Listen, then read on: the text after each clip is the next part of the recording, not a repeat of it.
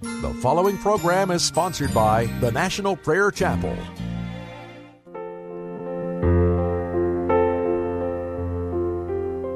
A crown of thorns placed on his head. He knew that he would soon be dead. He said,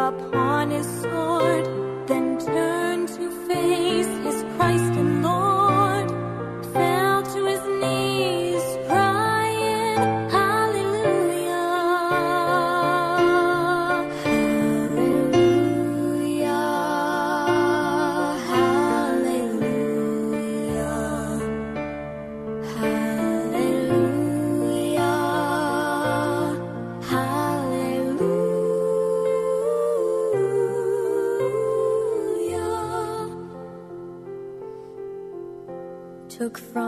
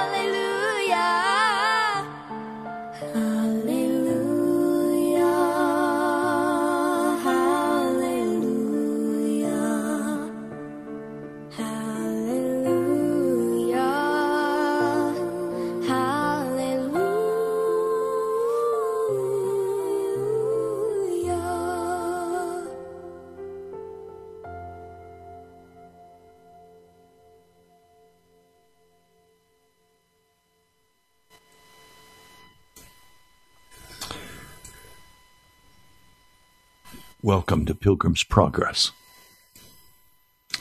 I'm Pastor Ray from the National Prayer Chapel.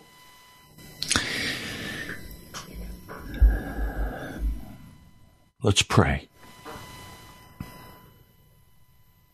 Lord, I come today and I come boldly with confidence to the throne of grace that we today on this broadcast could receive mercy and find grace for help in our time of need. Lord, I know that your promises are true and that you are faithful. I know that you always fulfill what you said you would do. You are not a man to lie. Your yes is yes and your no is no. So, Lord, we come boldly today before your throne. For we know we need grace and we need your mercy. For this is America's time of need. Lord, we are in desperate condition. Every evil thing is being lifted up as though it were good, and every good thing is being cast down as though it were evil. Everything is upside down. And Lord, in our own lives, many have grown cold, like ice, going through the rituals of their faith, but no passion. Oh Lord, passion for professional sports, passion for entertainment, passion for video games, but no passion for you, Jesus. It has to change. Lord, I come today and I come with confidence, trusting that you are who you say you are, and that you will come and bring revival to America, that you will turn us once more from our sin that you will confront us, that you will say, Enough is enough, no more. Oh Lord, come and minister to us now during this hour that we share together. Call us, Almighty God. Call us out of the darkness into the light. And Lord, we will praise you and honor you and glorify your name. For you are the Almighty. I pray in your holy name. Amen. There's a passage of scripture that I want to read for you. You know it, it's very familiar, but I need to read it to you I want to be very deliberate. It's found in the book of John, the third chapter, verse 16. For God so loved the world that he gave his one and only Son, that whoever believes in him shall not perish, but have eternal life. For God so loved the world that he gave his one and only Son, that whoever believes in him shall not perish, but have eternal life.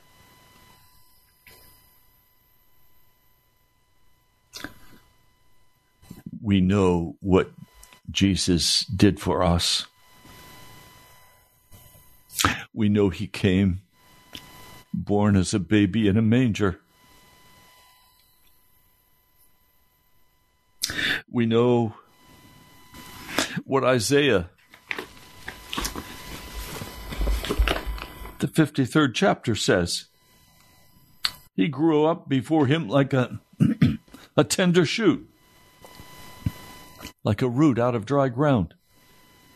He had no beauty or majesty to attract us to him, nothing in his appearance that we should desire him. He was despised and rejected by men, a man of sorrows, familiar with suffering, like one from whom men hide their faces. He was despised, and we esteemed him not.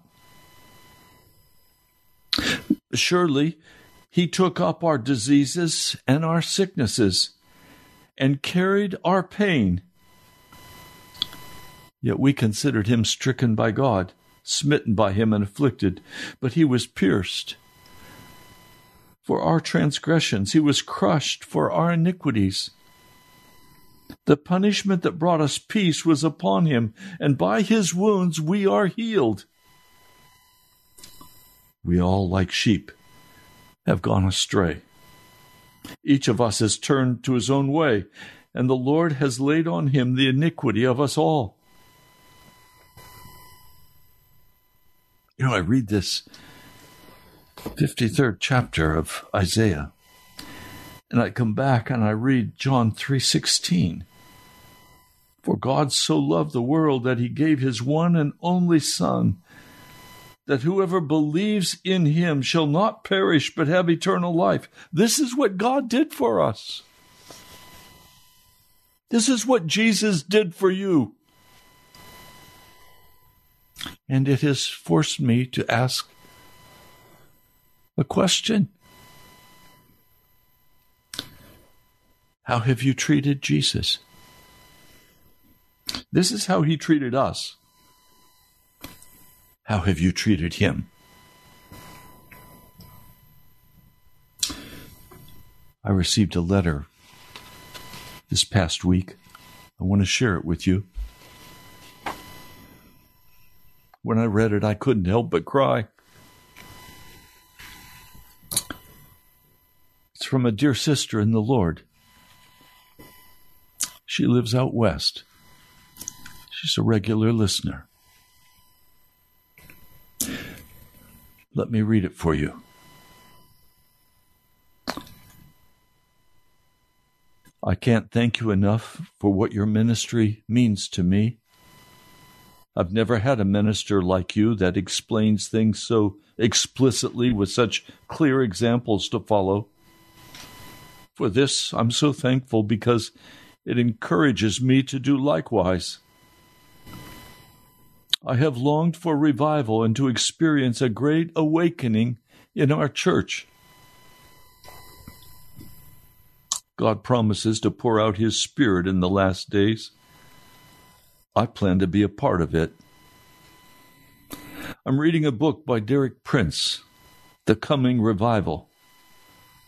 He says in 1953, the Lord spoke these words to him there shall be a great revival in the United States and Great Britain. So he wrote this book to tell us how we are to prepare ourselves to be used by the Lord in the revolutionary times to come. And then, too, Gwen Shaw wrote in her book that God has saved the best wine for the last. I pray this is so. I've reminded the Lord that the end times church cannot do anything unless we're empowered from on high. Jesus can't come now the way the church is today. Who would make it? I believe God is going to supernaturally do many mighty acts and even greater than this world has ever known. Praise the Lord. I've been struggling in my prayer life for years. But I won't give up. I will press on until I'm at the place where you are and also where you want to be. Until I listened to your messages, I really didn't understand that I need to repent of my sins, of my apathy, unbelief, unfaithfulness and the list goes on. That's why heaven feels like brass and I'm not getting anywhere. I realize now how how I've dishonored the Lord. And you said, Who am I to be impatient with Almighty God? As I've been studying, I realized in Colossians 3:17 that I've sinned by not doing everything in the name of the Lord and then giving him thanks. In everything means that when I start the car or do my daily chores and so on, in this I've disobeyed the scripture and have sinned. And secondly, the Holy Spirit revealed to me that I've disobeyed this scripture also. Seek first the kingdom of God and his righteousness. I've been fasting and praying that the Lord show me more of my sins. I desire to be an overcomer and will be persistent until I become so much like Jesus that there will be little difference between us. What a goal! Right now, I have a part time responsibility of taking care of my 94 94 year old mother who, who claims to be a Christian, but I know she's not ready for heaven. She believes she's saved because our pastor has preached what I call a broad road. By listening to you, you have confirmed to me she's not ready. When she was younger, she neglected reading her Bible. That tells me a lot. I asked her if she'd ever read the entire Bible, and no, she hadn't. I've tried to explain to her what she must do to be truly saved, but so far she hasn't responded, still believing she's going to heaven. My heart aches for her because she's so blinded, and our ministers won't preach the truth. They quote one scripture and stand on it. Believe on the Lord Jesus Christ, and thou shalt be saved. That's why I'm so thankful for you. I wish Mama could hear you, but she's almost deaf, and her dementia has gone into Alzheimer's. The only way is unless the Lord draws her. I want to comment on your March 2nd message when you prayed. I not only wept, but sobbed. I know exactly how you feel. I'm excited about how God is going to build a new church. We so desperately need it. Your sister in the Lord. Thank you. Dear sister, thank you.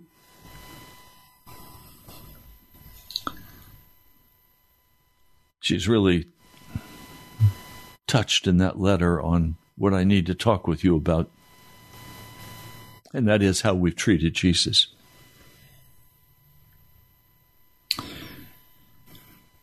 The coldness of heart, the apathy, the lukewarmness, doing things, saying things that is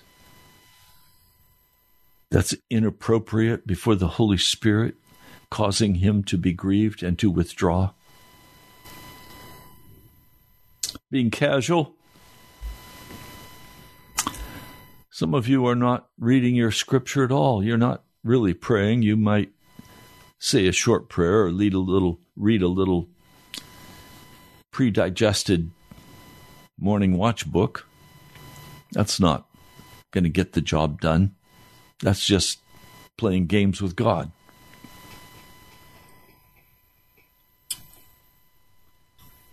Everything was poured out for us. But when John wrote to Sardis, he said, You're dead. Oh, there are a few among you who are not yet dead. Hang on. But he said the church was dead. That's what we face in America. The church is dead. And a brand new kind of church has to be born. Oh, it's been born before. It was born in the New Testament. But I have to share with you the New Testament church also had some very serious problems. Let me read it to you. This is James preaching to the New Testament church. What do you think he'd say to the church today if he were here? I fear he would be much more stern than this. He says, You adulterous people. No, he's not speaking about sexual idolatry or adultery. He's speaking about becoming fully involved in the things of the world and not in the things of Jesus Christ. You adulterous people, don't you know that friendship with the world is hatred toward God? Anyone who chooses to be a friend of the world becomes an enemy of God. Or do you think that Scripture says without reason that the Spirit He caused to live in us envies intensely? But He gives us more grace. That's why Scripture says God opposes the proud, but gives grace to the humble. Submit yourselves then to God. Resist the devil, and he will flee from you. Come near to God, and he will come near to you. Wash your hands, you sinners. This is to the New Testament church in Jerusalem. Wash your hands, you sinners. Purify your heart, you double minded. Grieve, mourn, wail. Change your laughter to mourning and your joy to gloom. Humble yourselves before the Lord, and he will lift you up. This is James, the pastor of the church in Jerusalem, writing to his parishioners in the fourth chapter of the book of James.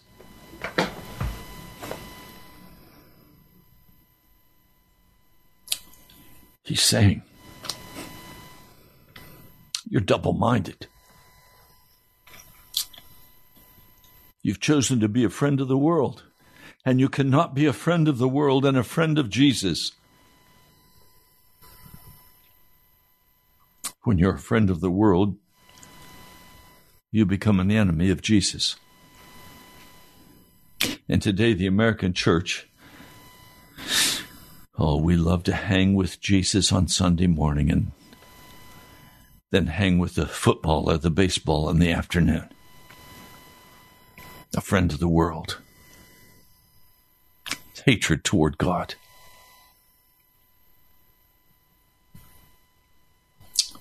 We have our our video games, our, our war games, our our violence, our movies, we fill our hearts with ambition and the lust after money. That new car. Some of you will not even think twice about, oh, let's go buy a new car and we'll make the payments. We can easily make the payments. Oh, really? How do you know that? Do you know what your tomorrow holds?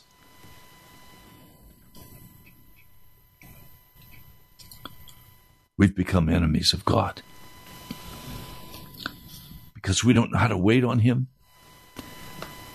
We're not, as Romans 12 puts it, living sacrifices. So when we come boldly to the throne of God, that means something. Let me try to talk about my struggle. for many years, I asked Jesus for things that I didn't really want to have. I was lying to God. I was insincere. I would I would pray for his blessing, but I was unwilling to meet the conditions. And then I blamed him. I prayed for the presence of the Holy Spirit while I continued to hang on to the worldly entertainment. I said, Jesus, I'll do whatever you want me to do and I'll go wherever you want me to go as long as I'm comfortable.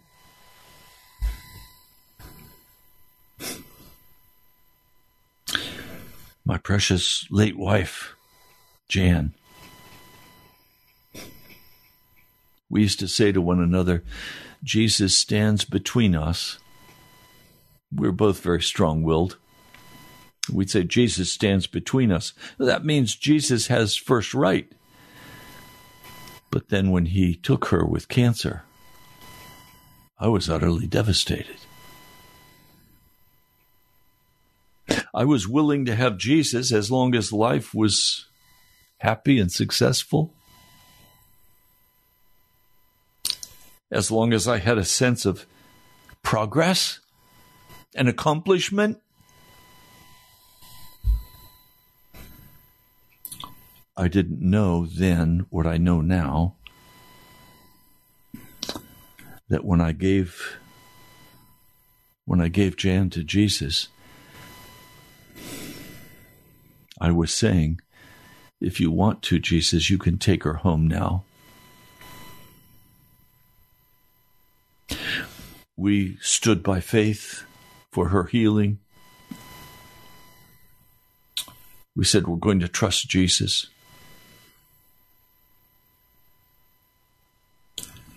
I didn't know that trusting Jesus for healing could mean that she would die. I do today. And today I trust Jesus with my life. I trust Jesus that He's going to do in my life exactly what He needs to do, whatever that is. How did that come about? Well, I'll tell you. I came to a point some years ago in my mind where I said, I will not ask Jesus for anything that I am not willing to accept. I will no longer lie to God. I will not say to him, You are everything to me, and then make entertainment everything to me or to make money everything to me, or to make success everything to me. If I'm going to say to Jesus, You are everything to me, then Jesus must be everything to me. Not entertainment. Not success. Not provision. If Jesus is everything for me and I'm going to receive only from his hand what he gives me, am I willing to receive from his hand the bitter medicine of suffering? Or must I only receive from his hand the blessing of success, health, enjoyment? No. I made up my mind, consciously and covenanted with God, to never again say anything to Jesus in my prayer life that I didn't really mean.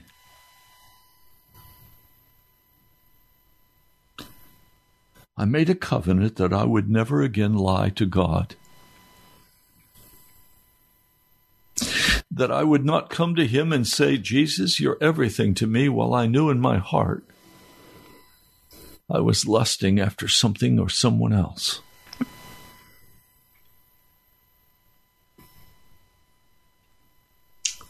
He really wants to be first.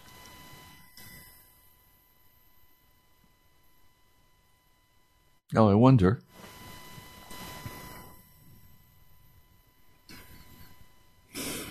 Will your soul consent to never lie to God again?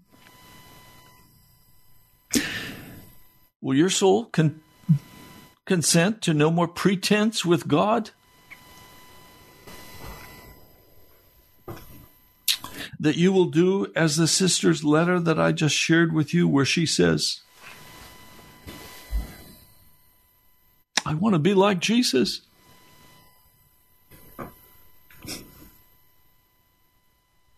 What is it that you really want in your heart and in your life?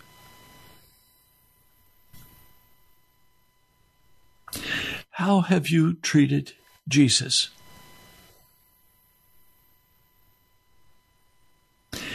Has he been treated like a hobby? You have your responsibilities and they come ahead of Jesus? Or does Jesus come ahead of any of your supposed responsibilities? Is he first? If you're sitting down to a wonderful meal and you receive a very firm impression in your heart, I want you to come and pray. Would you get up from the table and leave your family and go pray? Or would you say, Later, Jesus, when I get a moment, I'll come? I can tell you when you get there, he'll be gone.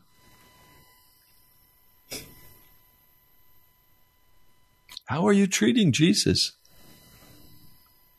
Is he truly first in your life? Have you said, Jesus, you are everything to me? And is he, in fact, everything to you? Is he more important than your success? Is he more important than your responsibilities?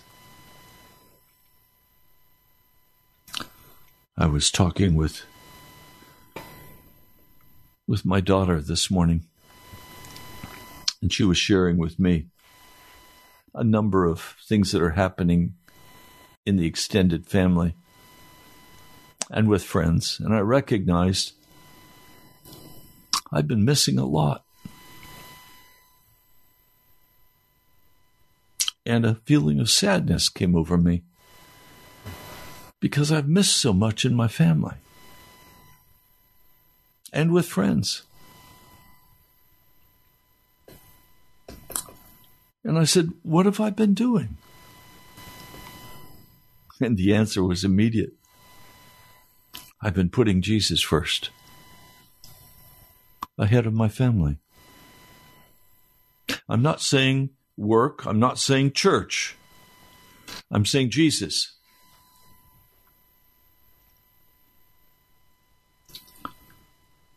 I've been putting Jesus first. And when Jesus is first, everything else has to come second, third, fourth, fifth.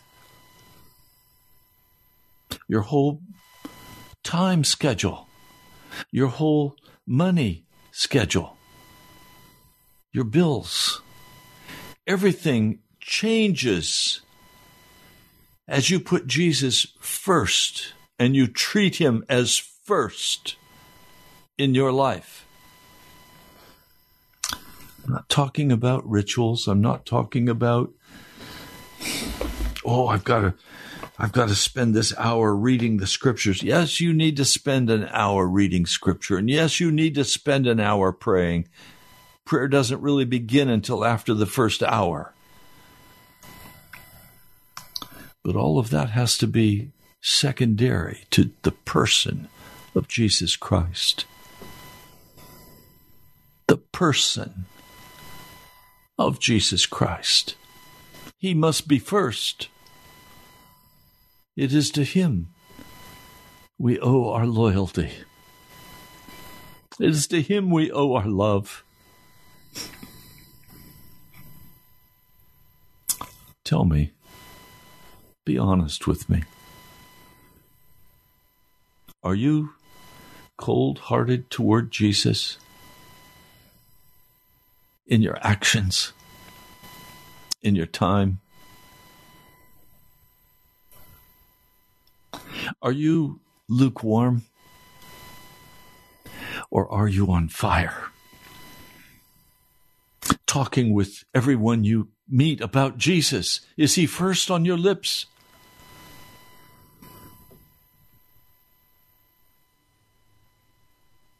I loved yesterday meeting friends and people, and the first thing they'd say to me is, Pastor, how are you doing? And I'd say back to them, Christ is risen. How do you think I'm doing? It's awesome. And tomorrow, He's risen then too. I'm doing wonderfully serving Him and loving Him. How about you? Most did not give me that response.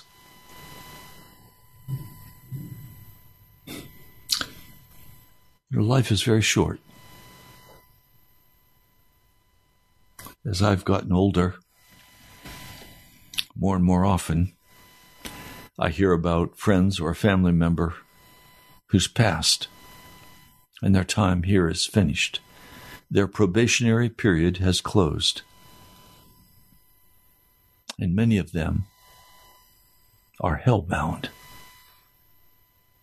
Many of them will never see heaven, even though they say they are Christians.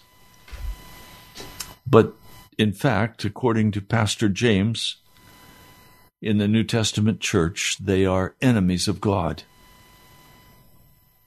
because they are friends with the world.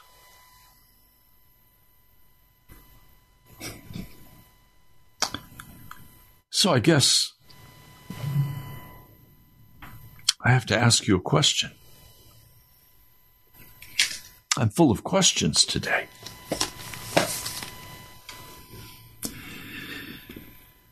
The question is Will you say to yourself, My soul, will you consent to make Jesus first and everything? Will you give up your sin?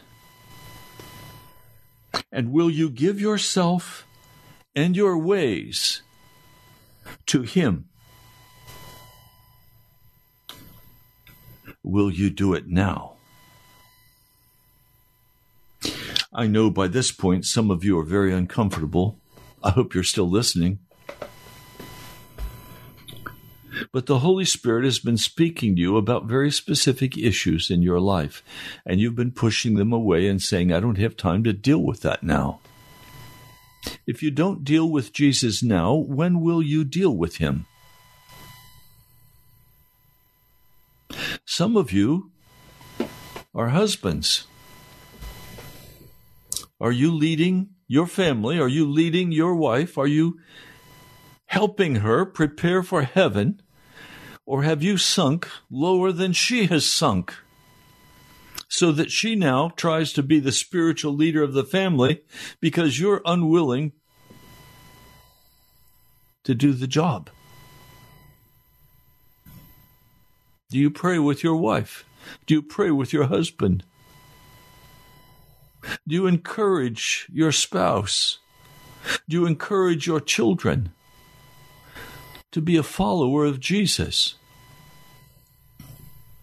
I've seen time after time where a wife, using her wonderful influence over her husband, has helped bring him back into line with Jesus Christ.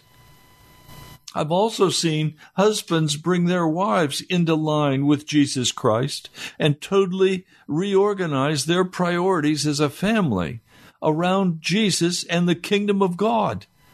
I praise God for you if you are doing that with your family, with your wife, with your husband, with your children. One man, I asked him, Do you as a family ever sit down to eat a meal together? And his answer was immediate No, we don't. What? Your family does not sit down and break bread together? No. Pardon me. I can't think of anything worse for a family. Grab a plate of food, head to the living room and sit down in front of the television or or as I watched one couple in a public restaurant. For the first half hour they sat father, mother, young daughter they sat and looked at their cell phones.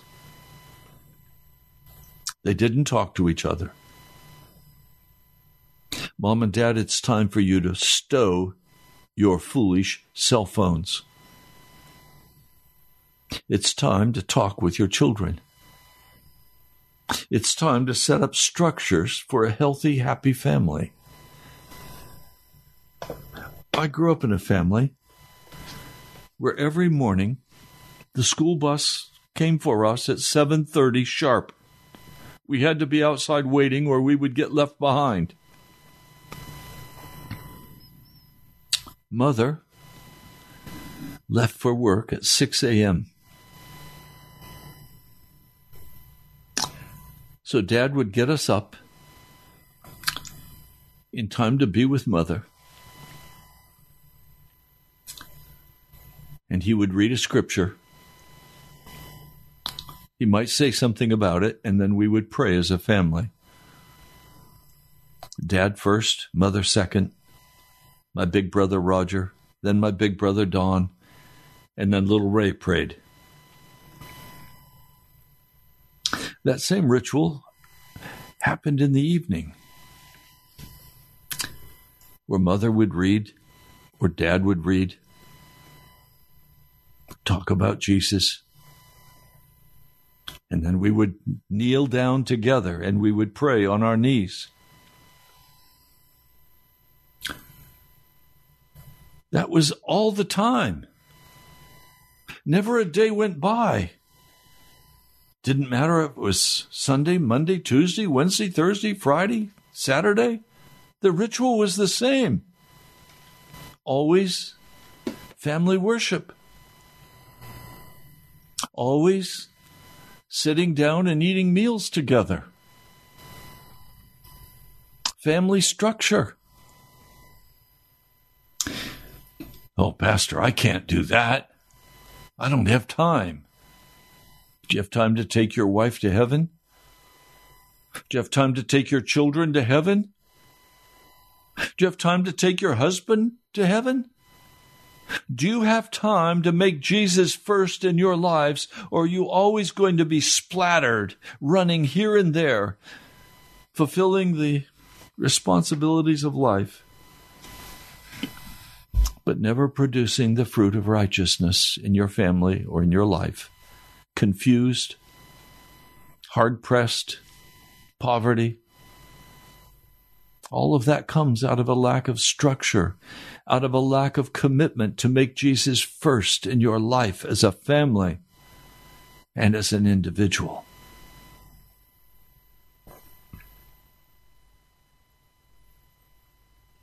The Holy Spirit's been speaking to you. He's been speaking to you about very specific things that you need to adjust in your life and repent about and set a new course, a new direction.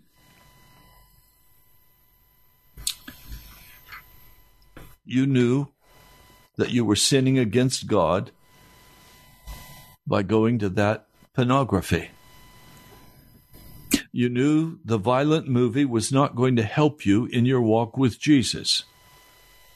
You knew the long hours that you would spend with the television and the professional sports and the foolish sitcoms, the time you would spend, can you believe this?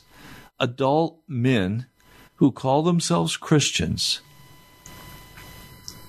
sitting and feeding on a, on a television show of vampires hunting human beings and drinking their blood. Demonic, ugly. But a Christian man says, Hey, it's interesting. Not going to hurt anything. I don't believe in vampires, but it's entertaining. Really, as you're on your way to hell. Do you understand? This is this is not something we're here to play with. Salvation is real and hell is real.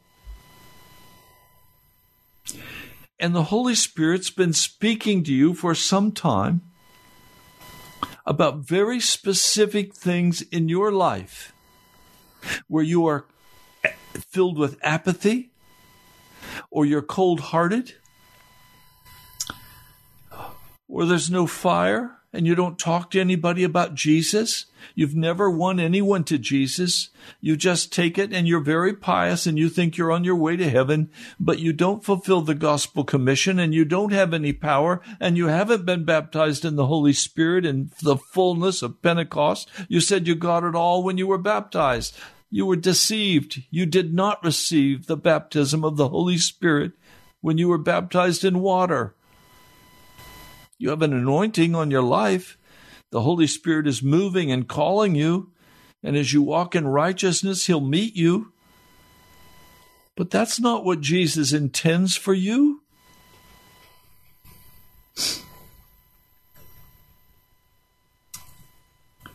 Will you or will you not? Leave your sin now.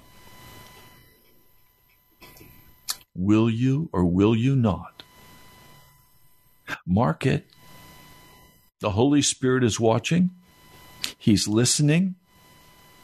And if you do not leave your sin now with a covenant with Jesus to be washed by His blood, if you harden your heart now as you listen, you have gone one step closer to hell. And each time the Holy Spirit speaks to you and you resist Him, the Holy Spirit will less and less come to you until He leaves you entirely and there's no longer any conviction in your heart and you become just a religious person, a spiritual person, but not a Christian person. And you're hellbound. The devil has caused some of you to be so stressed, to be so hard pressed in your work and in your family that you think that's supposed to be your life.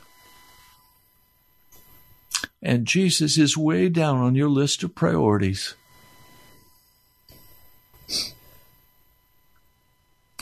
So again, I'm asking you some of you are cynical, angry, fearful.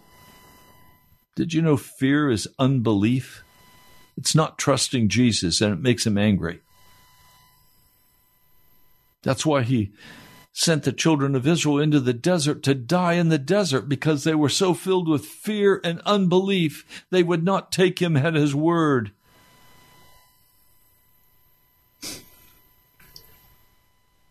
Fear is a disease. Jesus is the cure. The Word of God will heal you. So again, I ask Will you do it now? Will you renounce your sin now? And will you pledge yourself to seek after Jesus until you have received the fullness of the Holy Spirit's baptism like Pentecost. Will you leave your sin now? Will you stop playing with the devil? You say, I want to be a friend of God's. Really? Then leave those things that are questionable, that are doubtful. Leave those things that you love so much. Cast them off in the name of Jesus. Change your ways. Change your practices. Your life is what it is because you've chosen to create it that way, whatever it is. And you have the power now to choose to leave that life, whatever it is, and enter fully into Jesus Christ and into his peace and into his joy. And I urge you to come boldly now to the throne of grace, confessing and covenanting with God that you will leave those things behind. You will leave fear behind. You will lose you will lose your apathy. You will renounce your lukewarmness. You will stop lying to God about wanting to be a Christian, but then not walking in the way of righteousness. Are you a Christian? Or are you an enemy of God? If you're friends with the world, you're an enemy of God. And you're not a Christian. You may be a religionist, but you're not a Christian. A Christian is a Christ follower. Will you now, at this moment, give up sin and give up your ways? Will you do it now? Lord Jesus, you are birthing a whole new kind of church. And right now we're seeking you with all of our hearts. And we will have you. We will not lie to you. We will not pretend. We want you, Jesus, with all of our hearts. We will not give up. We will pray until we have the victory. We come boldly to your throne of grace, knowing that at the throne of grace there is grace and mercy to help us become who you want us to be. Lord, I pray for every person right now who's in the valley of decision. They need to make that new choice, that new decision. They need to change their ways. I'm asking, Lord, would you come and speak to them right now? Would you cause them now to say, Yes, Lord, will you pull them through into victory, Jesus? I pray in your holy name. Amen. Well, the good news is that last month's radio bill is completely covered. I can't thank each of you enough who has so kindly and generously given. I'm humbled by your love for Jesus and your love for this message, this gospel, for this radio broadcast. Thank you. And now we're working on this month's radio bill. It comes up once a month. We pay every day a set amount.